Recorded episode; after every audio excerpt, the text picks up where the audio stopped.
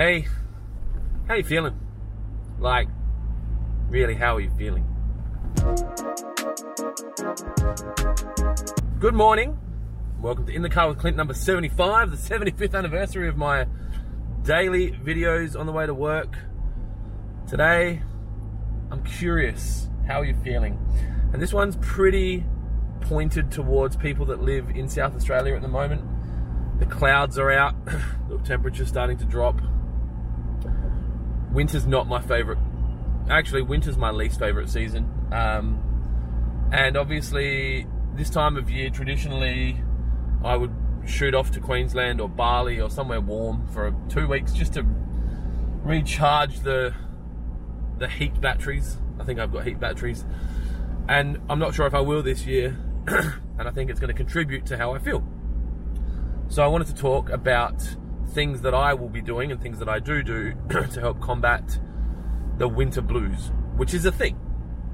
So, to avoid sadness, I think is probably the fairest word, or glumness, or just uh, um, it's really important for me to concentrate on keeping my fluids up. So drinking I five liters to six liters of water a day, depending on if I'm training.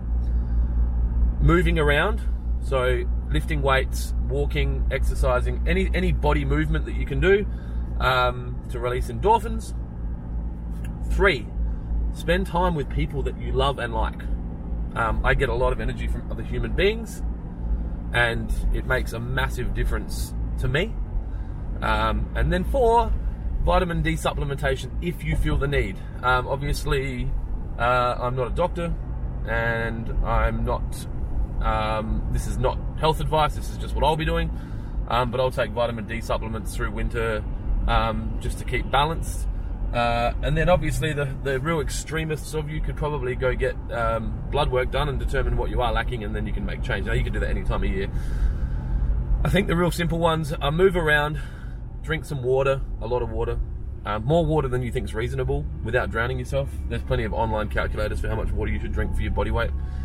And spend some time with people. That's it. Real basic. So, um, yeah, short week this week. Today's Tuesday, obviously the public holiday Monday yesterday in South Australia, which means I only get four days to play. Well, probably four and a half because I get to work Saturday. Uh, so yeah, that's it. Hydrate, go for a walk, be kind to each other, and I will talk to you tomorrow. Have a great week, what's left of it. See ya.